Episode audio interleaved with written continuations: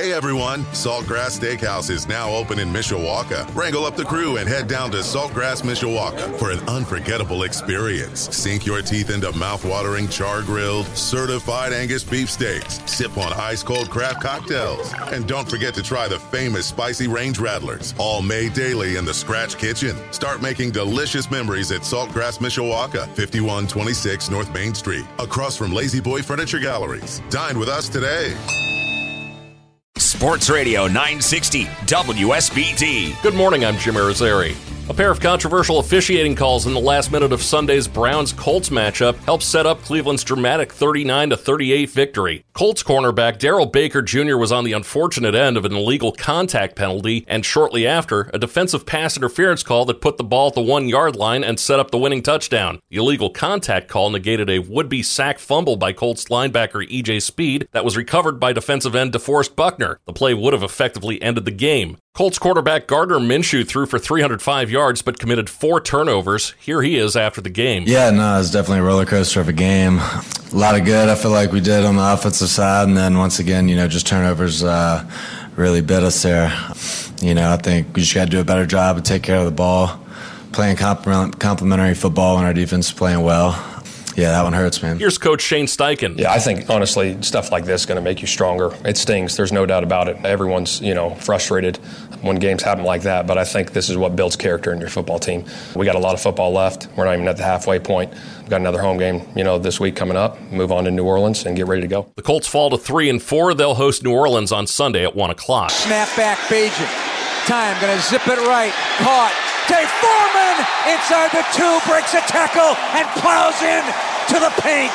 Touchdown! Touchdown Bears! Audio from the Chicago Bears radio network. A rookie quarterback and backup running back led the Bears to their first win at Soldier Field in 13 months. Tyson Bagent, the 23-year-old undrafted free agent playing in place of an injured Justin Fields, led a 30 12 victory over the Las Vegas Raiders to become the first Bears quarterback to win his first career start since Craig Krenzel in 2004. It was also Chicago's first win at home since September 25, 2022. Bagent completed 21 of 29 pass attempts for 162 yards and a touchdown. Here he is on his first career start. I feel like I, I feel like I dealt with it good. I felt like I had the team, my family, uh, kind of really rally behind me, give me a lot of support this week, which I think gave me all the confidence in the world to go you know, do what we did today. Are you nervous today? Uh, yeah, yeah. Chicago generated its second highest rushing output of the season, led by D'Onta Foreman's season best 89 yards and two rushing touchdowns. Foreman also had a touchdown catch in the game. Here's Bears coach Matt Eberflus on the importance of his running attack. We believe in uh, running the ball.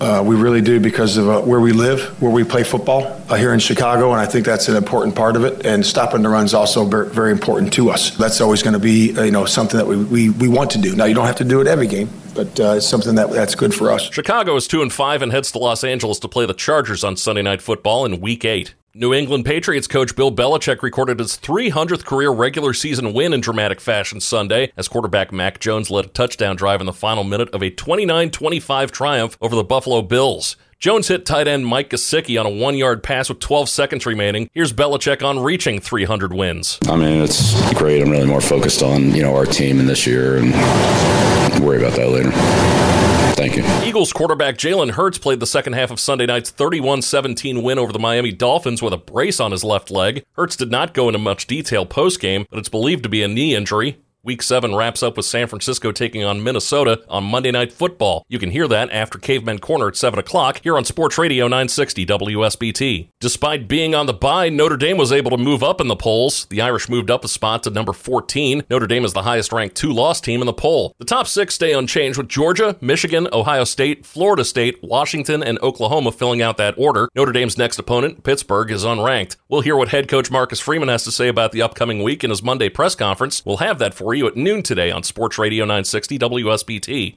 Michigan State has apologized for a graphic that appeared on their video screen during their in state rivalry matchup with Michigan. The graphic asked a trivia question about the birthplace of Adolf Hitler and had a picture of Hitler featured prominently. In a statement, Michigan State said they were deeply sorry for the content that was displayed and stressed that it was not, quote, representative of our institutional values, unquote. Blame was assigned to a third party source that won't be used by the school anymore, and future video board graphics will be subject to, quote, stronger screening and approval procedures, unquote. One ball, one strike, one out. Oh, that ball is smoked to left field, and it is a grand slam. Adolis Garcia, and this time instead of slamming the bat down, he just drops it and runs around the bases and he has blown this one open. Audio from ESPN Radio. The Texas Rangers have forced Game 7 in the American League Championship Series after beating Houston last night 9 2. Houston had taken a 3 2 series lead by winning all three games in Arlington, but have yet to win a game at Minute Maid Park in this series. Nathan Eovaldi started for the Rangers in Game 6 and lived up to his long history of postseason success, allowing two runs over six and a third and becoming only the third pitcher ever to collect eight wins in his first 10 postseason starts. Mitch Garver and Jonah Heim hit homers for the Rangers before Ed Garcia finished off the Astros in the ninth with his grand slam. The Rangers will send Max Scherzer to the mound for the Game 7 start, while Cristian Javier starts for Houston. First pitch is at 8.03 on Fox and FS1. The Philadelphia Phillies are one game away from another trip to the World Series. Game 6 in the NLCS is at 5.07 this afternoon on TBS. Philadelphia will go with Aaron Nola, while Arizona starts Merrill Kelly. A frosty start to the day, but we'll see partly sunny skies and get up right around 60 this afternoon. I'm WSBT 22 meteorologist Carrie Peugeot.